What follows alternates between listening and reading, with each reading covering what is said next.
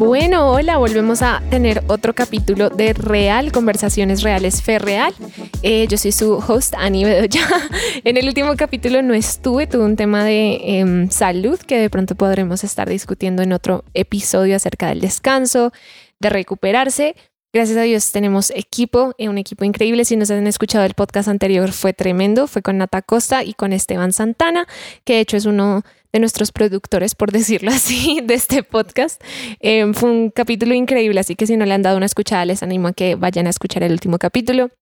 El día de hoy estamos con un invitado muy especial que es mi padre, que también es eh, nuestro pastor de Semillas de Vida. Em, es un hombre tremendo, la verdad. Eh, lo, que, lo que ven cuando él predica es tal cual quien es en casa. Eh, me ha sido un privilegio crecer con un papá que no tiene dos personalidades. Em, entonces, de verdad le honro por eso. Y él va a estar hoy en, en nuestro podcast. ¿Cómo estás, padre? Camilo Bedoya. Hola, hola, Bella. y hola, la verdad, contento de estar aquí, de poder acompañarte y, pues acompañarles a todos los que están escuchando y compartiendo este momento juntos, ¿no? Sí, chévere. Ya habíamos hablado de tenerte hace rato, pero creo que el tema de hoy es, es chévere para, para todo lo que queremos hablar y que sabemos que, que siempre ha sido como un referente en cuanto a estas cosas. Pero bueno, primero, lo primero, siempre nuestro podcast arranca con la pregunta, ¿cómo conociste a Jesús o cómo, cómo te encontró Jesús? Entonces, cuéntanos un poco tu testimonio, creo que hay muchos que no, no lo conocen. Bueno, mm, yo conozco a Jesús en un momento de, de no encontrar respuestas a la vida, realmente a, a la edad de 19 años yo empecé en una crisis existencial. Digo yo que eh, creo que toda persona experimenta una crisis existencial, pero eh, no siempre buscamos las respuestas o a veces se, nos dan las respuestas, pero, pero digámoslo así, había crecido en una familia en donde aparentemente lo tenía todo, es decir, eh, tenía papá y mamá, teníamos, gracias a Dios, unas comodidades, llamémoslo así, económicas, mi padre pues eh, profesional y vicepresidente jurídico de una corporación financiera muy grande aquí en, Colombia. Eh, pero yo empecé a entrar en una crisis en donde no le encontraba sentido a la vida, no le encontraba sentido a nada y quise quitarme la vida. De hecho, eh, para ese tiempo, pues en el colegio había un área que me gustaba que tenía que ver con, con la parte química. Entonces yo conocí a algunos químicos y en ese tiempo en Unicentro había una tienda de químicos y el día que fui a comprarme mi químico, que me iba a tomar ese químico, eh, resulta que estaba cerrada la, tienda química. Y entonces llegué yo a la casa con una piedra y frustrado y, y para ese tiempo yo era, yo era DJ entonces tenía mi cuarto, pues eran los equipos de, que usábamos en la miniteca, así que calcularan. Yo cuando ponía eso a sonar, la media cuadra se enteraba que estaba sonando. Y, yo los puse allí y, empecé a tener una pelea con Dios y empecé a decirle, Dios, nada tiene sentido, te equivocaste conmigo, yo no debí nacer en esta época. Eh, si tú existes, muéstrate, pero así muy retándolo. y, recuerdo que en medio de las canciones que estaba colocando, eh, terminé llorando con una canción de Roberto Carlos, una canción de ese tiempo que hablaba de, los hombres a la antigua. Es una canción que habla de yo soy de aquellos hombres a la antigua que aún usan todavía dar flores a aquellos que en el pecho aún abrigan recuerdos de románticos amores. Es decir, de alguna manera había una parte mía muy, muy romántica y que tenía como, como un ideal utópico de la vida, de ver, de ver como otro respeto dentro de, de, la gente, de las parejas, de, de las familias y, y al no ver eso, digámoslo así, recuerdo que terminé con esa canción, me dormí frustrado llorando. Y lo gracioso fue que yo también era nadador en ese tiempo, o sea, yo era deportista pues de alto rendimiento, yo entrenaba todos los días y, y ya para competencias entrenábamos a veces en la mañana y en la tarde. Y el salvavidas, que era el salvavidas del club en ese tiempo, un día me empezó a hablar y me empezó a hablar a la semana, dos semanas. Bueno, yo, a ver, retrocedo, yo con él hablaba a veces de religiones orientales porque mi búsqueda de Dios en medio de todo esto que, que, que luego entendí parte de mi crisis existencial fue el estar metido en tantas filosofías orientales y cosas en la búsqueda de Dios, pero eso lo único que te lleva es un vacío profundo.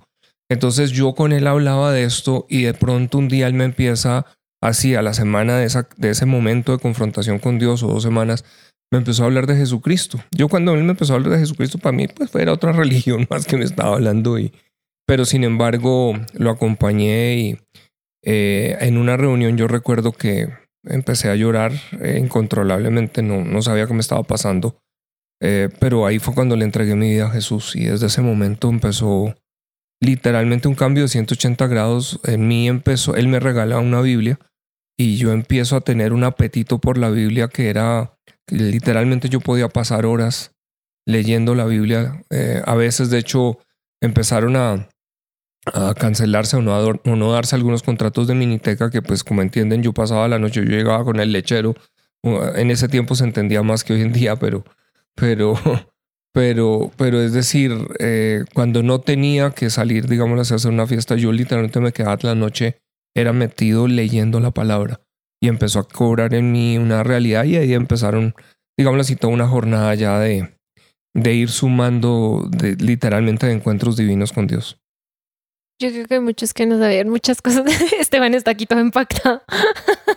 Em, pues yo sí conocía la historia, pero me parece tremendo. Es eso como también la respuesta de Dios. O sea, qué gracioso. O sea, el sentido del humor de Dios es como chistoso que fue el salvavidas, precisamente quien te salvó la vida, em, quien te, te, compartió el evangelio. y que se dedicó a mentorearme, la verdad, eh, hizo un discipulado eh, que por siempre estaré, estaré agradecido porque porque yo, yo llegaba, yo salía del colegio en la tarde y yo me, me salí, o sea, llegaba antes para tomar una hora hablando con él y era tomar la palabra y empezar a enseñarme la palabra. Y que creo que eso es importante, o sea, a veces, y no, no que esté mal, digamos, cuando uno de pronto le comparte a alguien y de una vez recibe de Jesús y de pronto es una persona que uno no vuelve a ver, si me va a entender, pero cuando guiamos personas a, a conocer a Jesús, hay una parte importante del discipulado, pues porque son personas que van a tener muchas preguntas, o sea, van a tener muchas preguntas a, acerca de lo que dice la Biblia. Eh, obviamente, lo que dice la Biblia entra en directo en conflicto directo con ciertos patrones de vida que, que la gente pueda tener y digamos e, en ese sentido ¿cómo, cómo sientes que eso empezó a tener, o sea, el hecho de recibir a Jesús, de empezar a tener un apetito por la palabra, empezó a impactar tu manera de entender la vida, tu manera de conducirte a ti mismo a través de la vida, aún de patrones de vida que tú ya poseías pre, pre Cristo. Entonces, ¿cómo sientes que eso? yo creo que la, Biblia y, y, cuando hablamos de ese, de ese discipulado, de pronto lo que más atesoro es que Él me enseñó a ir a la Biblia. Es decir, yo recuerdo que de una manera muy sencilla, es decir, estoy hablando de 19 años, pero es lo que me dijo con la, Biblia que él me regala, me dice, eh, mire, solamente empieza por el Nuevo Testamento, empieza por el Evangelio de San Juan y coja un lápiz rojo y subraya aquello que le llama la atención. Y no pare, simplemente termine Juan y después siga a través de los de hechos, pues romanos, siga toda la Biblia y, y, pues claro, yo, en un, par de meses yo tenía coloreada toda la Biblia, porque pues, eh, pero, pero a lo que quiero ir es a que la Biblia está diseñada es para convertirse en un filtro eh, que le da a uno perspectiva y le da pensamiento crítico y entonces le permite a uno empezar a identificar cosas que no son. Entonces, em, para mí, eh, de las primeras cosas, porque yo, yo en ese tiempo Yo en ese tiempo, en mi búsqueda de Dios, yo me había metido en búsqueda mirando religiones orientales y toda la parte de astrología. Entonces yo con 19 años hacía prácticamente cartas astrales. Eh, y, en esa idea de hacer cartas astrales o de, o de mirar estas cosas, eh, hay mucho pensamiento que uno empieza a tener la idea que es la verdad. Y a veces uno cree que porque hay cosas que funcionan ya son verdad. Eh, resulta que cuando uno empieza a entender este mundo espiritual, y fue lo que la Biblia me empezó a dar, fue perspectiva de entender ese mundo espiritual. Entonces yo estaba metido con astrología, pero estaba metiendo también con contactos extraterrestres. Entonces yo tenía sesiones que, que realmente eran sesiones de espiritismo, en contactos del más allá. O sea que para mí lo que pasa es que Cuando yo vengo a Cristo y empiezo a leer la Biblia, Dios me empieza a llevar a pasajes muy específicos. Por ejemplo, para el tema de astrología me llevó a Isaías 47:13, en donde dice, Cesa, hijo mío, perdón, donde dice, te has fatigado en tus muchos consejos, comparezcan ahora y te defiendan los contempladores de los cielos, los que cuentan las estrellas para saber qué vendrá sobre ti. Eso es astrología, es muy clara la, respuesta. Entonces, escrituras como esa yo empezaba a leer y Dios literalmente me empezaba a, a traer revelación de la diferencia.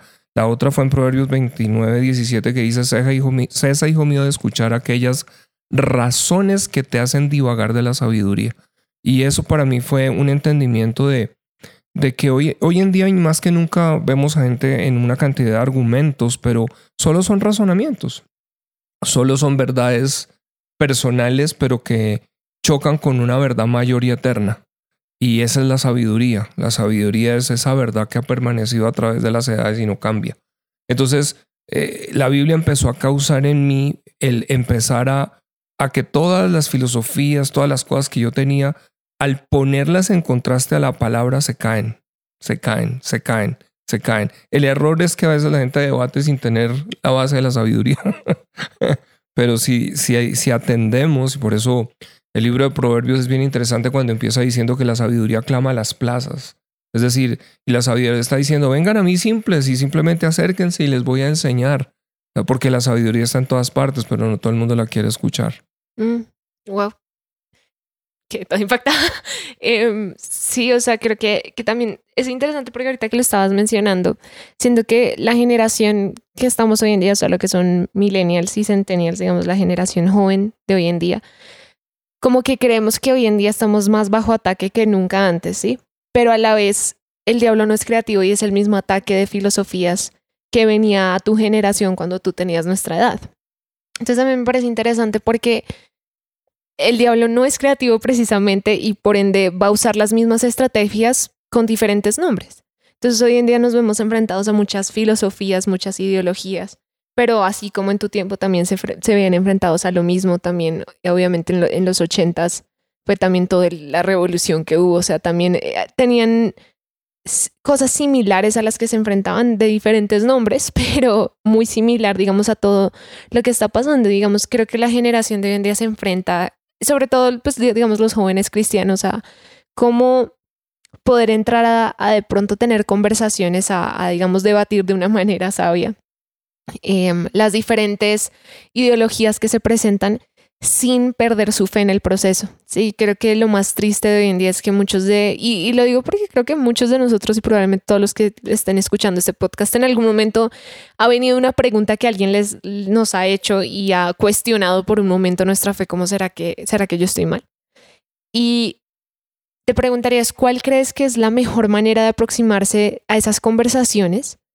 O sea, con el pensamiento crítico necesario pero también guardando la fe de que sea tan validada, digamos, en ese proceso. Pues porque creo que sí es importante tener esas conversaciones, pero también cómo nos aseguramos de que nuestra fe no se tambalee en ese proceso de, buscar la verdad en medio de tener conversaciones con no creyentes o aún con, cristianos que de pronto han abrazado otras filosofías o ideologías. Yo, yo diría que hay que hay que entender dos tipos de personas cuando hablamos de tener esas conversaciones la Biblia llama necio, o la, verdad, la verdadera palabra es estúpido, a aquellos que realmente no quieren oír sino lo que quieren oír. Y a veces, a veces hay personas que sinceramente están buscando respuestas, pero hay otras que no quieren escuchar respuestas. Entonces, la Biblia que dice, dice que si tú corriges al necio, el necio se volverá a querer despedazarte, porque él solo quiere imponer su criterio. Pero si corriges al sabio, dice por el contrario, el sabio te amará. Entonces la persona que realmente está, y hay personas que en medio de la confusión que vemos, realmente están esconfundidas y tienen un deseo genuino de buscar, pero hay otros que no. Entonces una, una cosa es, eh, hay que aproximarse con un oído, eh, digámoslo así, abierto. ¿Para qué? Para poder mirar más allá de la pregunta evidente que alguien quiere hacer y poder conocer si lo que quiere solo es argumentar. Porque hay gente que solo quiere ganar un argumento. y ganando argumentos pueden perder la vida. Entonces, no se trata a veces de ganar un argumento, a veces inclusive es bueno perder unos argumentos con tal de que otro pueda entender algo. Wow. Entonces, eh, digámoslo así, lo primero sería eso, entender que no estamos para debatir. La verdad no tiene uno que, uno tiene que salir en, a ver, esto es una línea finita, pero Dios se defiende por sí solo. Entonces, a veces solo necesitamos dejar la palabra allí. Eh, recuerdo un caso, eh, en Nueva York hubo un, un, gran evangelista que fue conocido, eh, sobre todo en Nueva York, porque había una, un grupo de pandillas que eran muy violentos y sanguinarios y el cabecilla de ellos se llamaba Nicky Cruz. Ellos andaban en, los, en el metro y todo.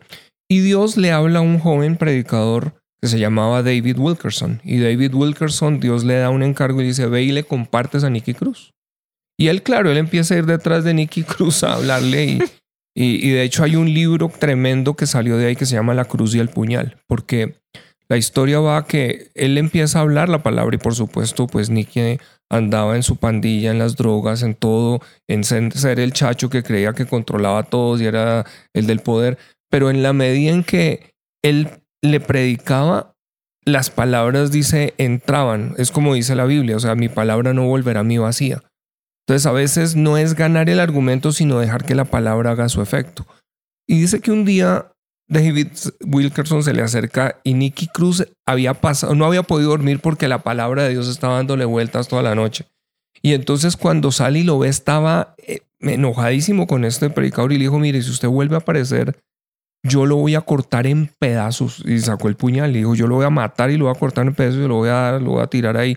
Y entonces dijo, puedes hacerlo, Nicky, pero cada pedazo mío que cortarás estará gritando que la sangre de Cristo te ama y que te y dice que en ese momento fue como si traspasara y cayó de rodillas y entrega su vida a Cristo. Y ese pandillero ahí en Nueva York, que era las pandillas más tremendas, todos los demás empiezan a convertirse a raíz de él. Entonces, pero, pero, ¿cuál es mi punto de la anécdota de lo que estoy tratando de decir? Hoy lo que yo veo es que tristemente a veces no estamos dando la palabra, sino estamos argumentando con la palabra. Y en lugar de permitir que la palabra haga su efecto, muchos se están convirtiendo y creyendo el Espíritu Santo. Y hay una diferencia en eso. No, yo no había escuchado esa historia de, de David Wilkerson, no, no sabía. pero me parece. No, pero yo creo que la nuestra necesita escuchar eso. O sea, la verdad, también muy, muy berraco como decirle, o sea, un pandillero que te está diciendo que te va cortar en pedacitos, decirle, o sea, mis mis restos van a decir que, que, que Jesús te ama. O sea, yo, creo, yo creo que la diferencia estaba en que esa, en esa generación no nos habían vendido la idea de la tolerancia en donde no debes decir nada para que nadie se enoje, eh, sino que al contrario, al contrario, entendíamos que la vida de una persona vale y que está en juego. Entonces, eh, el amor lo que va a hacer es hablar por alguien a pesar de correr riesgo. No, y que me parece clave lo que dijiste, porque creo que hay una diferencia cuando yo entro a un debate, a una conversación, buscando tener la razón y demostrarle a la otra persona que está mal, versus cuando entro a una conversación buscando que la verdad se exponga. Y que también es, es cierto, o sea, la verdad, o sea, nosotros no necesitamos defender a Dios, ¿sí? Pero eso no quiere decir que no necesitemos tener las conversaciones. Lo que quiere decir es que el objetivo de la conversación nunca es ganarle a la otra persona, sino simplemente exponer la verdad de manera que sea inevitable que hayan cuestionamientos. Y de hecho, también me parece interesante porque es bueno también identificar la gente con la que estamos hablando. Hay una apologeta que, que ahorita yo estoy escuchando mucho que yo te conté, que se llama Frank Turket. Es que siempre él es como alemán, pero el caso, el, el apellido. Pero el caso es que él dice que usualmente cuando entra a debatir con gente atea, es porque él sí hace como foros de debate y todo una de las preguntas que siempre hace es como, si tú supieras que el cristianismo es real, es verdad, ¿aceptarías a Jesús y te convertirías a Él? Y dice, porque eso dice mucho de la persona, la respuesta. Si te responden que sí, sabes que genuinamente están buscando la verdad, independientemente de la verdad que sea. Si te dicen que no, tienen algo en contra de Jesús o algo en contra de Dios que no han trabajado. Entonces, también es interesante que cuando entramos en esas conversaciones es también sabio de nuestra parte evaluar dónde está la persona y cuál es también el objetivo de la otra persona. Y que también creo que, que es importante, eh, o sea, uno puede debatir manteniéndose en sus casillas, porque también creo que eh, parte de la estrategia, y creo que eso es espiritual, es intentar sacarlo a uno de las casillas, como si, si te logro como llevar al terreno emocional donde tú te descompongas, invalida completamente tu argumento. Claro. Entonces creo que también está la sabiduría de cómo... Por eso dice el proverbio, la, la palabra áspera hace subir el furor, más la blanda respuesta quita la ira. Y y obviamente uno puede ver que es espiritual, porque lo que está espiritual detrás quiere es buscar siempre que haya un pleito para traer, eh, digámoslo así, buscar dividir para reinar. Total, de hecho hay, hay otro, eh, pues es, es, como, es un psicólogo y ahorita es como muy reconocido, se llama Jordan Peterson y digamos, de sí, de las cosas que la gente siempre habla de él es que a él le pican la lengua por todos lados, pero tú siempre lo ves mantener su semblante. O sea, yo digo, de, hecho, él, habla mucho, él habla mucho precisamente acerca de, del dominio propio. Y eso es un fruto del espíritu en realidad. Pues muestra a Jesús cuando está siendo llevado al Sanedrín y lo que hace es enmudecer. Y uno dice, el, que tenía el poder para destruir el mundo si quisiera y lo que hace es callar y recibir la afrenta porque quiere morir por ellos para salvarlos a sus propios enemigos. Ese es el mensaje de amor. Wow. Y que también creo que eso aplica demasiado a cuando uno entra en esas conversaciones. O sea, prefiero yo callar y no exaltarme porque mi intención es salvar tu vida. O sea, en las conversaciones, así como Jesús en ese, en ese ejemplo, y que creo que, que también es importante no huir de esas conversaciones. Entonces, a eso también viene como el, el tema de cuando empiezo a estudiar y a, a investigar ¿Cuál dirías que es una manera de guardar el corazón, de entrar en esa actitud altiva? Porque creo que también es fácil, o sea, y pues todos somos seres humanos, entrar como en esta postura de, ah, pues yo ya me la sé y, yo sé que esta es la verdad. Y, sí, y pues, o sea, sí, es la verdad. Pero si yo entro a las patadas a una conversación, puedo tener la verdad, pero nadie la va a escuchar. Entonces, ¿cuál sería una buena manera de uno mantener el corazón en un lugar correcto? cuando estamos en una sociedad que necesita esas conversaciones y que pues hay tal cosa como la verdad que tiene que ser comunicada. Yo digo que la, la línea es una sola, es decir, el pecado no es otra cosa sino el orgullo y el ego. Luego Satanás, cuando dice, cuando dice la Biblia no pongan un neófito en un oficio para que Satanás no gane ventaja de él es para que para que no se envanezca. Luego las conversaciones cuando queremos allí hay, una, hay un lado que es humano y es querer ganar, es, es un lado humano, digámoslo así, pero cuando hablo humano también quiero decir desde una naturaleza caída, porque en la naturaleza caída preferimos ganar a ver a alguien que se salve. Mm. Entonces, la manera, tu pregunta es realmente mantenernos cerca a Dios, cerca a Jesús. ¿Cómo lo hizo Jesús? Siempre la respuesta es cómo lo hizo Jesús. Jesús tuvo conversaciones de confrontaciones y eran con piedras porque lo querían lapidar.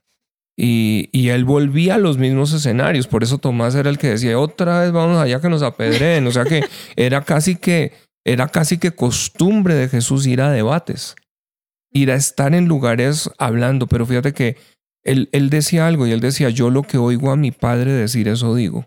Mm. O sea que eh, el secreto está es cómo, porque las ofensas las ofensas hieren, hay como, tal cual como es el dicho, hay palabras que hieren más que espadas.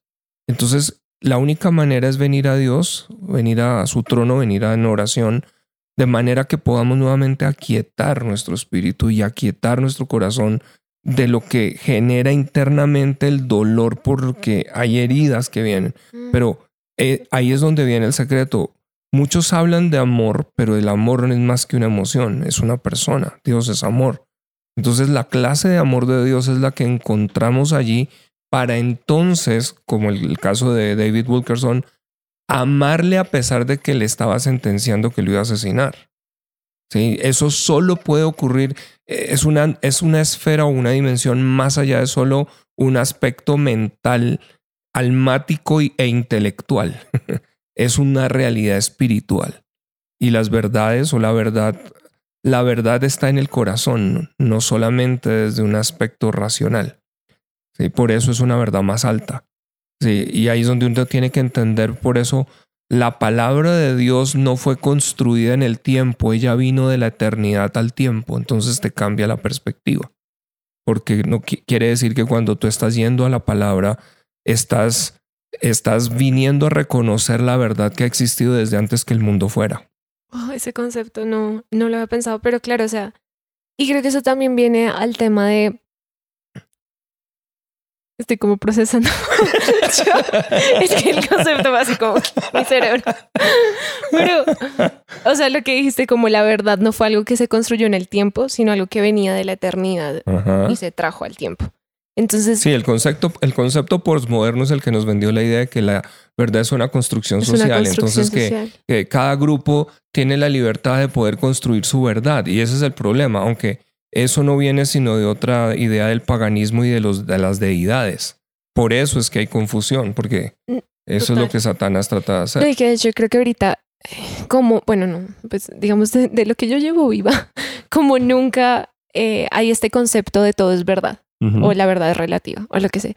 Y hubo un argumento que me gustó tanto que de hecho hizo Frank, eh, que estaba hablando de las diferentes religiones y dijo como es interesante ver que em, el Islam reconoce a Jesús como un profeta, que hubo ta, ta, ta, y habla de las diferentes, del el budismo, y habla como de cuatro, menciona cuatro, como que son las más grandes que hay. Y dice, cada una de ellas reconoce que Jesús es un, como, es source, un, ¿cómo se una dice? Fuente, una fuente una fuente de verdad. O sea, lo reconocen como una autoridad de verdad. Pero el cristianismo es la única que no apunta a nadie más que a él. Y es interesante que hasta las otras religiones reconocen que en él, o sea, quieren un pedazo de él. Entonces también es, es, o sea, según eso, no hay tal cosa como una verdad relativa, porque la verdad es verdad por encima de todo. O sea, tú puedes decirme que no crees en la gravedad, pero es la gravedad. Punto. O sea, no, no, no hay como un debate respecto a eso, pero hoy en día casi que todo se cuestiona. Y verdades que son, pues, o sea, uno dice hasta físicas de, de, de que se están cuestionando y se están torciendo y se están mandando al otro lado. Entonces, ¿cómo entra uno, digamos, a debatir ese concepto de verdad? Porque, digamos, también es interesante que la gente dice no hay nada como una, como una verdad absoluta pero nada más al decir eso se está diciendo una verdad absoluta, que no existe nada como tal que una verdad absoluta. Entonces es hasta un argumento circular donde no se puede defender tal cosa de como que ah, no hay, no existe una verdad mayor. Pero cómo entramos a explicar esa verdad mayor, como bueno, déjame, porque hiciste varios, varias preguntas en una.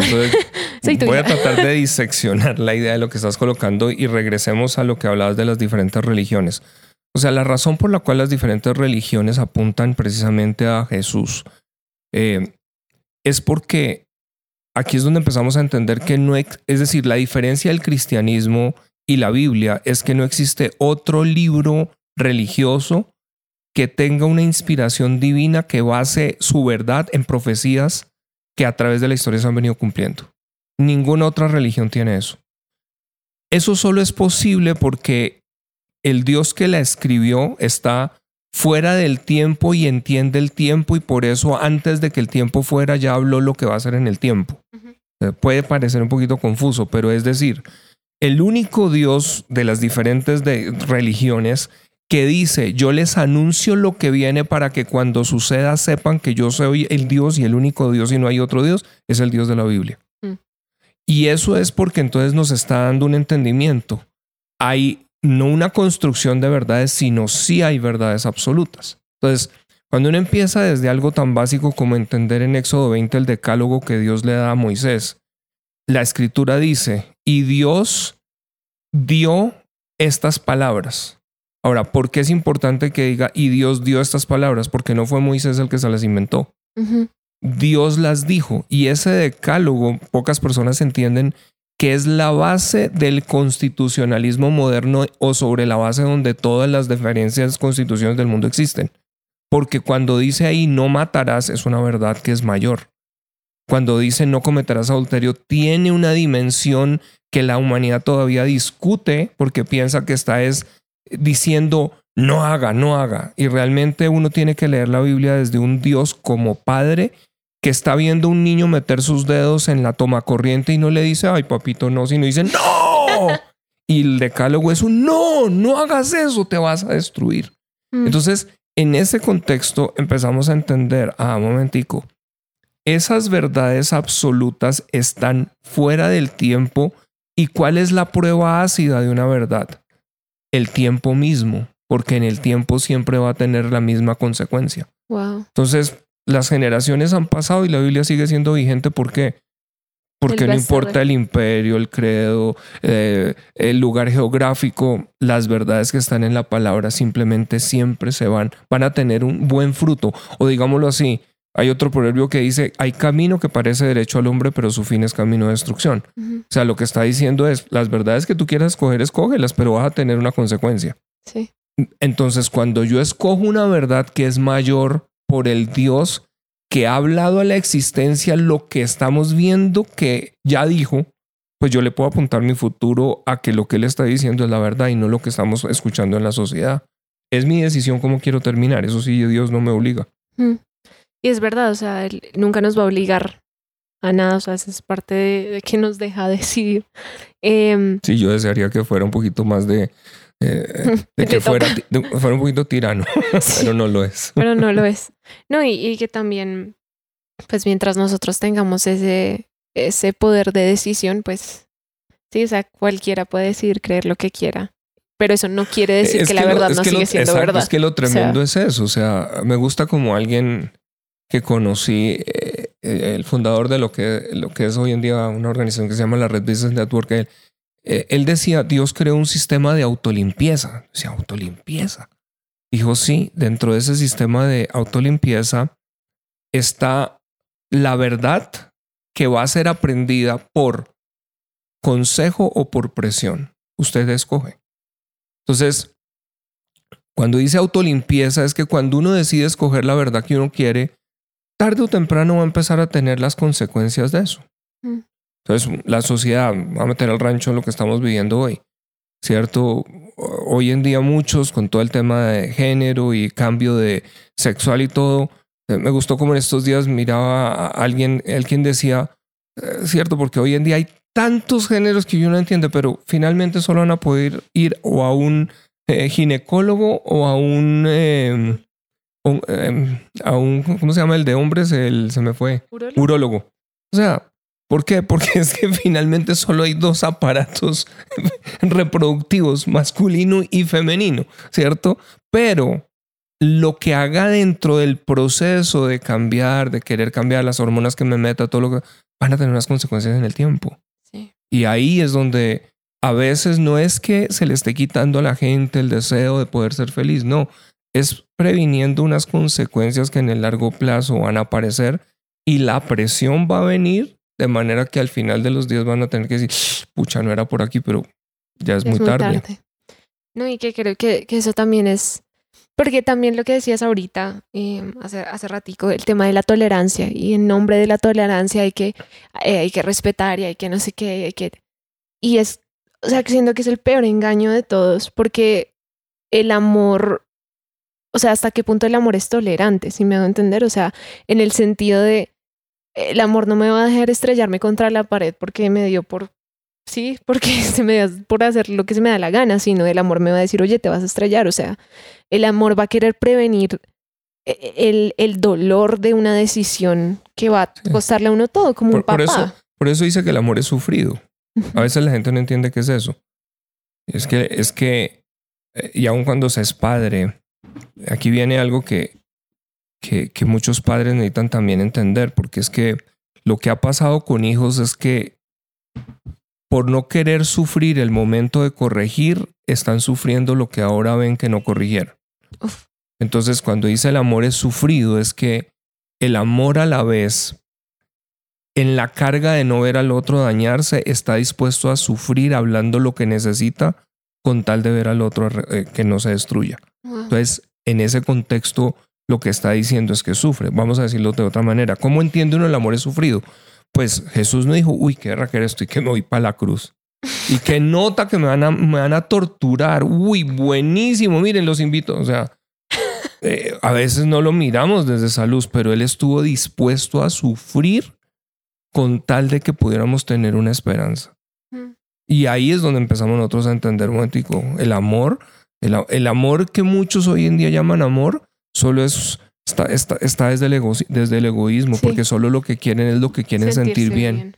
Y al contrario, el amor te quiere librar de aquello que te esclaviza para sentirte bien. Total, y que también eh, ese es aún el punto de mm, cuando hablan de, pues yo no soy mamá, pero pues he tenido la fortuna de tener excelentes padres, em, que digamos cuando un papá corrige a su hijo o cuando decide no hacerlo, es porque están poniendo encima lo que ellos sienten por encima de lo que su hijo necesita. O sea, prefiero yo sentirme bien como papá y no pasar el mal momento de ver a mi hijo llorar porque lo regañé o X o Y, versus corregir a mi hijo a tiempo antes de que desarrolle algo que de pronto no va a tener vuelta atrás.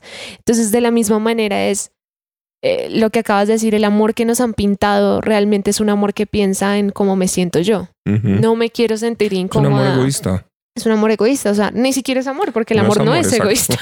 Entonces, eh, estoy, estoy poniéndome en una posición donde estoy actuando desde cómo me siento yo y cómo me beneficia a mí lo que hago o dejo de hacer, versus te amo y prefiero incomodarme un poquito con tal de que no te quemes. Y, creo que ese es el tema que, digamos, hoy nos estamos enfrentando y, y que obviamente si hay, o sea, no se puede decir, no es una, digamos, gracias a Dios aquí, eh, digamos, en, el común de la gente no hay una persecución de muerte, digamos, aquí por lo menos, eh, donde estamos en Bogotá, em, por, por, digamos, hablar de Jesús, pero digamos, aún en las redes sociales que la gente se manda encima y empiezan a, a decir de todo y, y, lo que sea, digamos que se ha vuelto como una manera de amedrentar y decir, prefiero no incomodarme y no sentir eso, eh, por más que lo que te digo ni siquiera es un tema físico. Pero se ha vuelto como una, un amedrentamiento hasta psicológico. Y es que en, la, en, la, línea, fíjate de lo que estamos hablando y que, que era como la pregunta al comienzo cuando me, me, hablabas de César, hijo mío, escuchar aquellas razones que decía yo. Eh, creo que lo que pasa hoy es que, digamos, las nuevas generaciones leen la Biblia en modo Instagram. Me refiero, solo es la línea de la frasecita que les llamó la atención. Y resulta que la Biblia Dios no la diseñó de esa manera. La Biblia no es un libro de lectura rápida. Mm.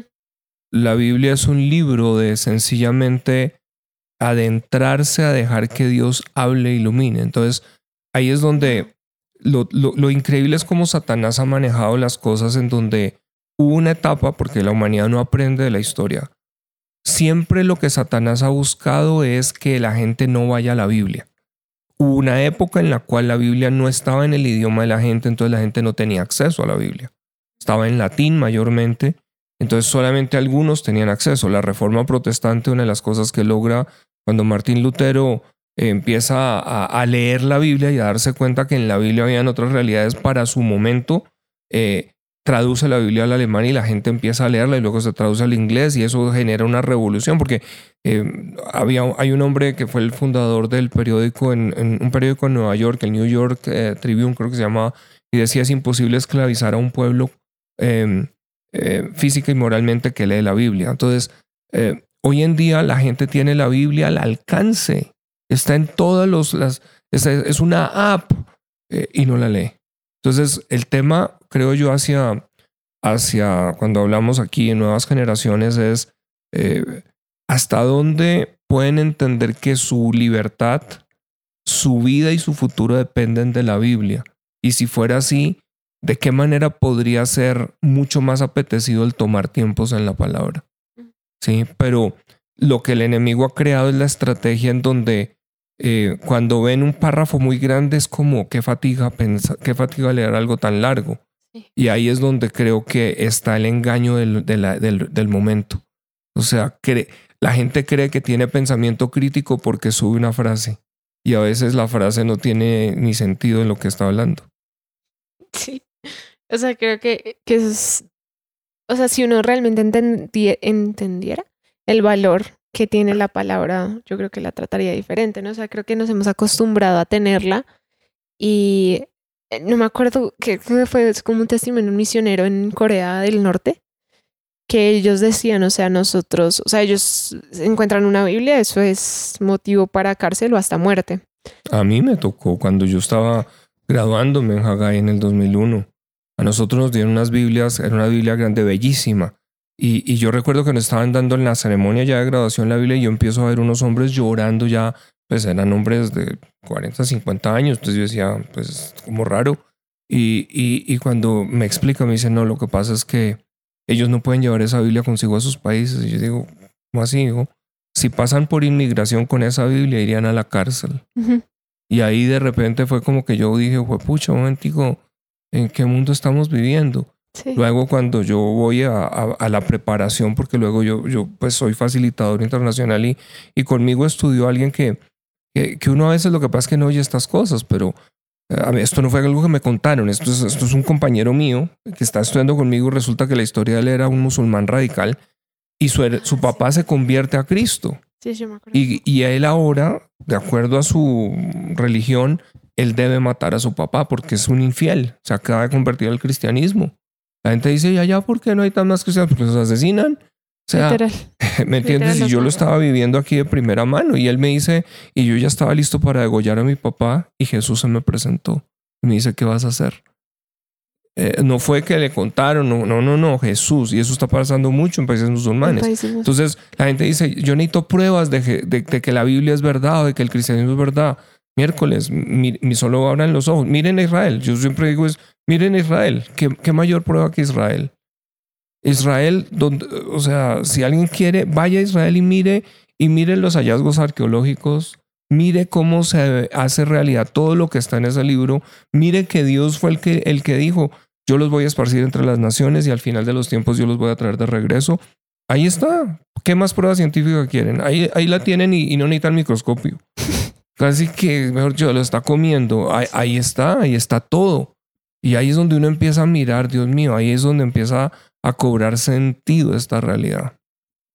Total, y que también, o sea, creo que también hay como poca noción de, digamos, esos casos y eso que viven otros cristianos alrededor del mundo y que, digamos, también me parece interesante que, que la gente suele decir que el cristianismo es una religión impositiva y que y que es así como, o eres de esto, no eres de nada. Y es todo lo contrario, o sea, porque en un país que tiene cristianismo no meten a la cárcel a alguien que quiere ser musulmán, o sea, alguien que quiere divagar de, digamos, la religión, por decir, de preferencia nacional, y es porque hay una libertad de, que Dios da de la escogencia, cosa que no ves en el Medio Oriente con países musulmanes eh, que pueden, o sea, que una persona se convierte y, es motivo de muerte, o sea, familiar.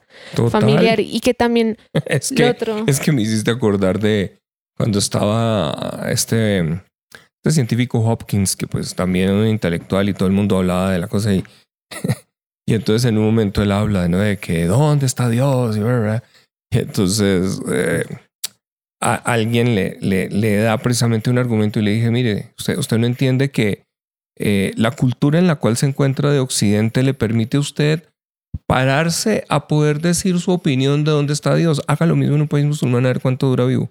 Sí. Eh, y a veces no, no conectamos esas cosas. Y, no, y, medio mencionarlo es, es, no, qué asco, son unos odian a todo el mundo y es como, literal, estoy hablando de un hecho. O sea, pueden, pueden probar la teoría, y yo, yo, yo, te diría, sí, si puedo usar un minuto en esto es porque estabas diciendo, o sea, realmente, ¿de qué trata la Biblia? La Biblia no trata sino de cómo Dios ha buscado mantener a la, a la humanidad en libertad. Todo empieza luego del, del diluvio, está hablando desde cómo Él saca a un pueblo esclavo de un sistema tiránico.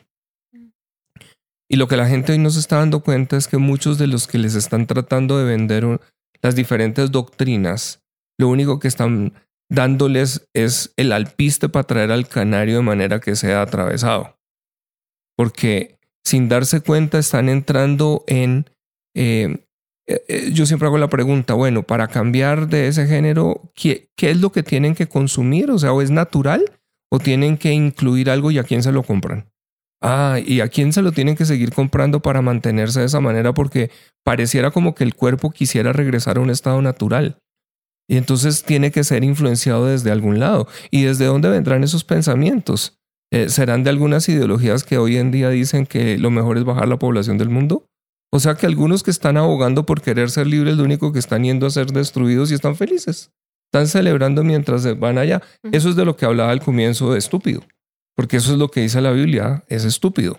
y, hay algunos sinceramente equivocados, o sea, no hay nada peor que estar sinceramente equivocado, pero, pero por eso también la Biblia dice que en los últimos días se amontonarán maestros según las las concupiscencias de algunos para lo que les digan lo que quieren oír. O sea, el problema no son los maestros, el problema es la gente que busca lo que quiere oír. Wow. O sea, que uno necesita por eso entender, bueno. Y que o sea, casi que a veces yo me gustaría decirle, bueno, ¿tú qué, tú qué quieres? O sea, eh, eh, estás buscando un consejo es porque quieres tener una proyección de vida y quieres mirar adelante o solo quieres es el capricho del momento. Sí. No, y que eso pasa a todo nivel, o sea, obviamente con este tema de ideología de género, la verdad para mí es un tema que últimamente me ha cargado mucho porque me duele ver lo que está pasando, o sea, creo que mucha gente no, o sea, todo lo que vemos en, en, las noticias siempre habla de un lado, pero nadie está hablando de todos los que están transicionando, de todos los que están diciendo, a mí a mis 16 años me dejaron hacer eh, double mastectomy, que es, o sea, que se quitan, doble mastectomía, que se quitan, pues, eh, los senos. Los senos siempre fue la palabra.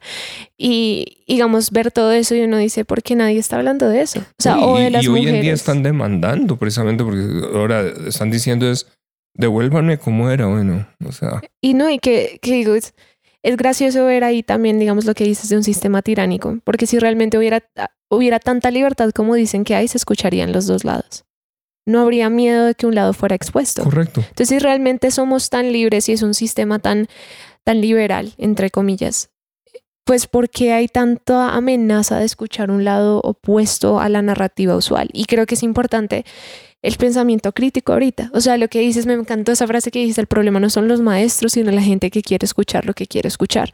Y creo que si nosotros solo queremos escuchar lo que queremos escuchar, somos candidatos perfectos para dejar que nuestra fe se vaya por un lado en un momento.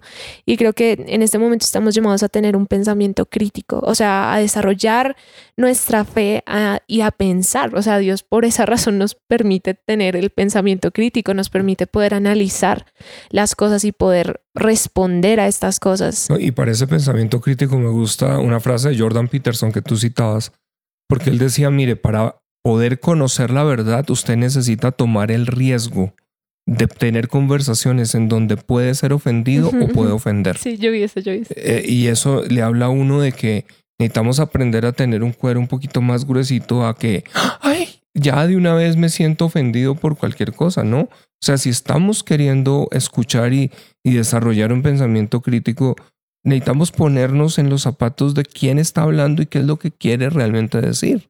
Y ahí es donde llegamos. Ahora, lo otro que tú dices es, también es, eh, si hay, o sea, ¿por qué, la, ¿por qué la necesidad de anular la Biblia? ¿O será que la Biblia es tan peligrosa por la verdad que trae? Ajá, sí, totalmente.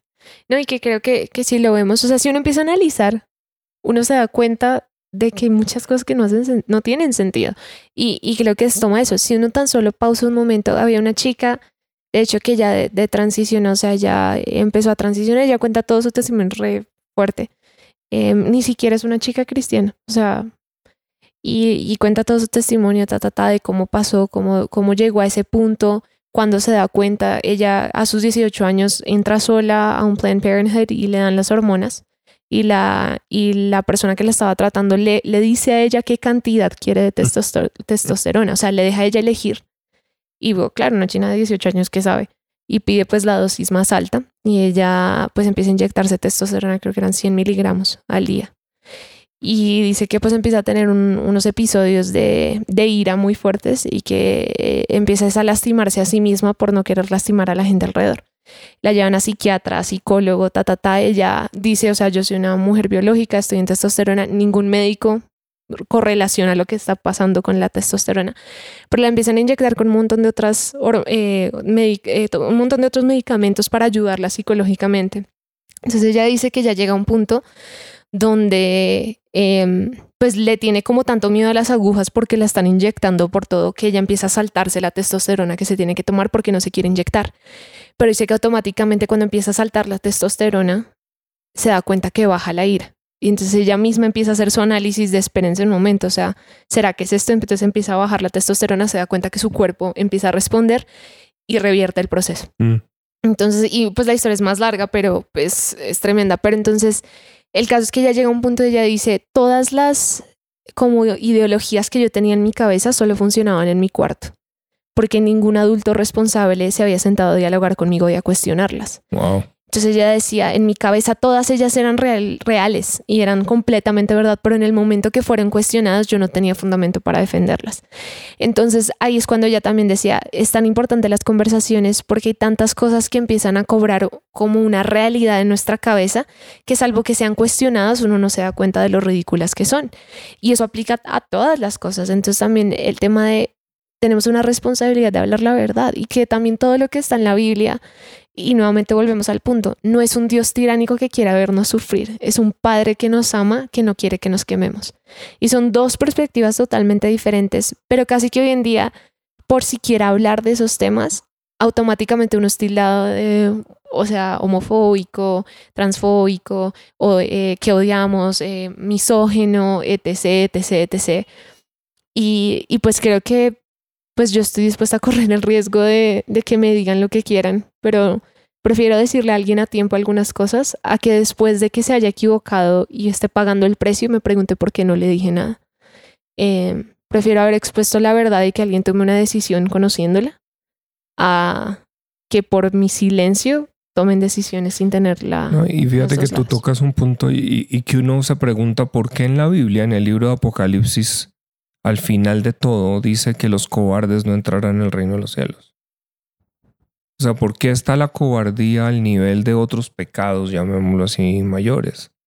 Y, y la cobardía, en esencia, lo que está diciendo es, eh, no quise correr, correr el riesgo de que alguien de pronto me rechazara. Mm. O no quise correr el riesgo de pronto de que alguien no me entendiera. eh, y, y ahí es donde nosotros creo que necesitamos digámoslo así, entre la época que nos tocó vivir, es eh, volver a replantear algunas cosas que son importantes. Es decir, la reforma, la reforma que hubo eh, atrás era por la venta de indulgencias y porque no había revelación de que el justo viviría por fe. Uh -huh. Pero yo creo que estamos frente a otro momento de reforma y es traer de regreso unas verdades nuevamente a la escena. Uh -huh. Y la verdad no necesita una vez más, la verdad que es de Dios eh, tiene un buen fruto. Uh -huh.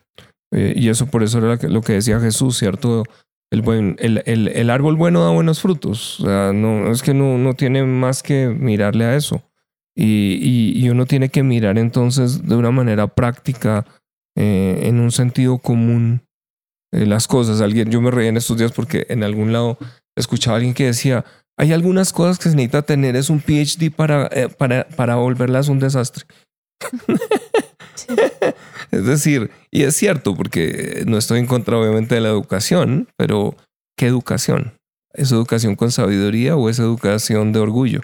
Mm. Eh, y es lo que la Biblia dice, el conocimiento envanece, el amor edifica. Sí. O sea que hay dos tipos de, de conocimiento y de sabiduría. Si el conocimiento que hoy tenemos no le damos una sazón de sabiduría, eh, no va a servir de nada. podemos destruirnos. Total, y que eh, creo que esa frase la dije en un podcast anterior, pero una de mis maestras, una de las frases que decía es el, el conocimiento siempre te va a llevar al orgullo, pero la sabiduría siempre va a estar envuelta en humildad.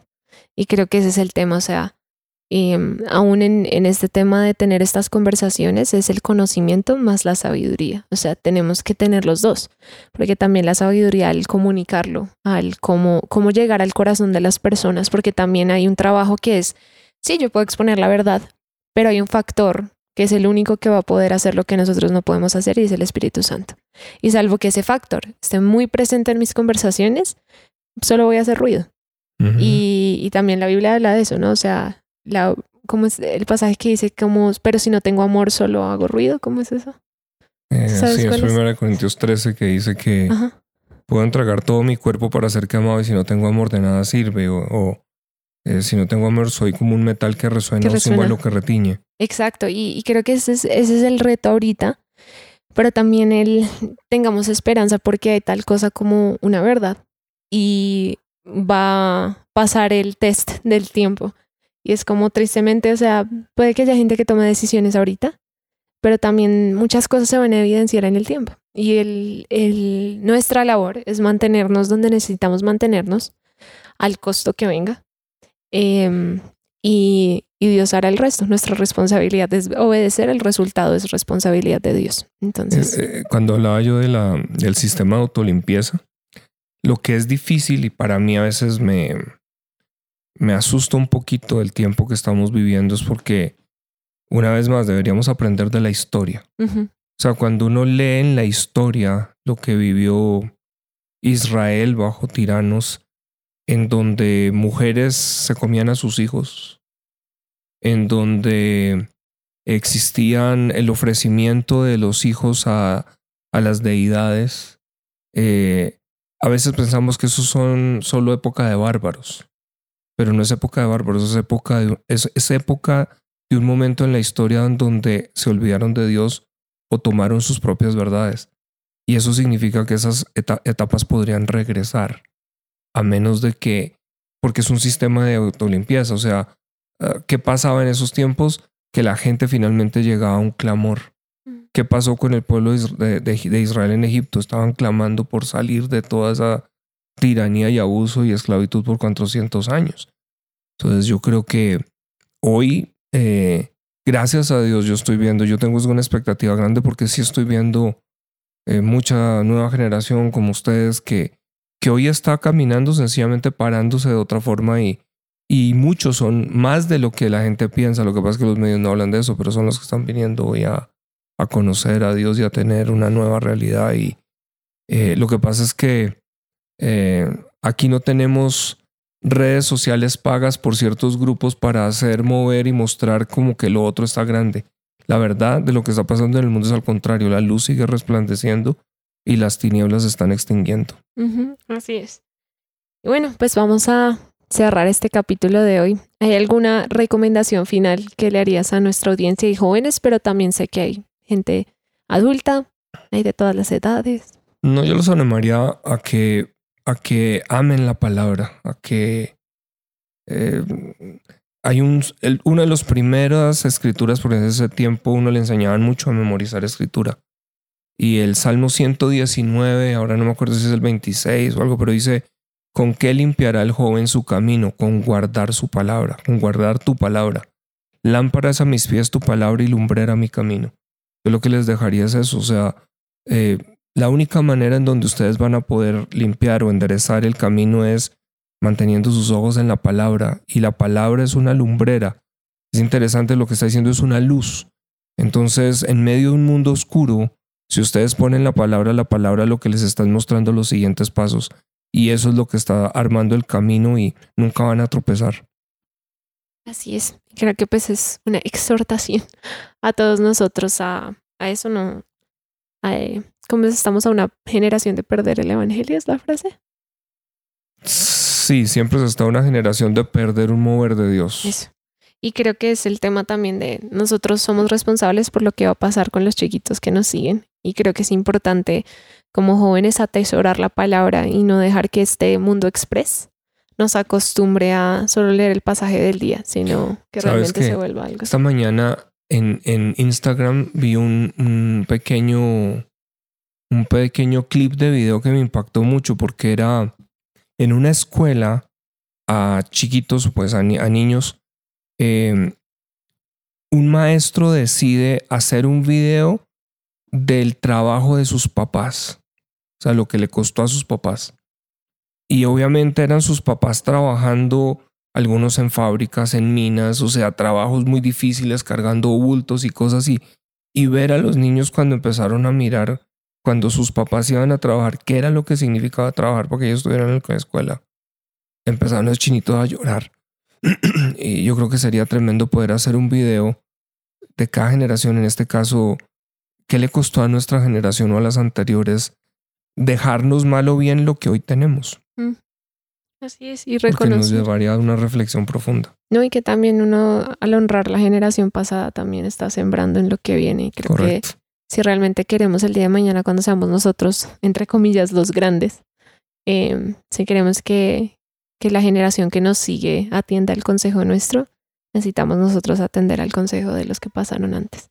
Entonces creo que es importante. eh, todos tengamos esperanza, se viene lo bueno. y, y simplemente animémonos a tener esas conversaciones, estudiemos, estudiemos la palabra, estudiemos, escuchemos diferentes personas que se han parado a hablar. Eh, es bueno estudiar eh, y lo estar bueno listos. viene, Jesús viene. Exacto. Entonces, nada, ese es nuestro podcast del día de hoy. Solo voy a dejar que, que el pastor ore para cerrar, que ore por nosotros y, y cerramos nuestro, nuestro podcast. Gracias, la verdad que ha sido un tiempo bien rico. Gracias por invitarme y por, por estar compartiendo contigo y, y con cada persona que nos está escuchando. Eh, antes de orar, quiero dejarles con una reflexión que me viene a la memoria porque a, veces nosotros no somos conscientes que un día que, que Jesús regrese, van a venir personas que partieron y que son héroes de la Biblia. Y yo quiero que por un momento pienses que pronto el rey David va a venir a ti, o Abraham, o Moisés, o Gedeón, o Esther, y van a hacerte una pregunta, y, fue, y te van a hacer esta pregunta, y es, ¿cómo fue? ¿Cómo fue? Y tú te vas a decir, ¿cómo fue qué? O sea, ¿cómo fue haber vivido con el Espíritu Santo? Porque nosotros solo contemplamos que un día ojalá eso se diera. Pero ustedes fueron la generación que caminaron con el Espíritu Santo. Así que mi oración es que eh, Padre, en el nombre de Jesús, yo oro que Espíritu Santo, tú vengas a ser de manera real y tangible en esta nueva generación para guiarlos a la verdad. Tú eres el Espíritu de verdad y tú eres quien nos lleva a toda la verdad. Así que oro por esta nueva generación y estas generaciones que tengan esos encuentros divinos contigo de manera que tu verdad resplandezca en sus corazones y que al conocerte a ti, la verdad sea revelada para caminar en libertad, Señor. Les bendigo en el nombre de Jesús. Amén. Amén. Un abrazo.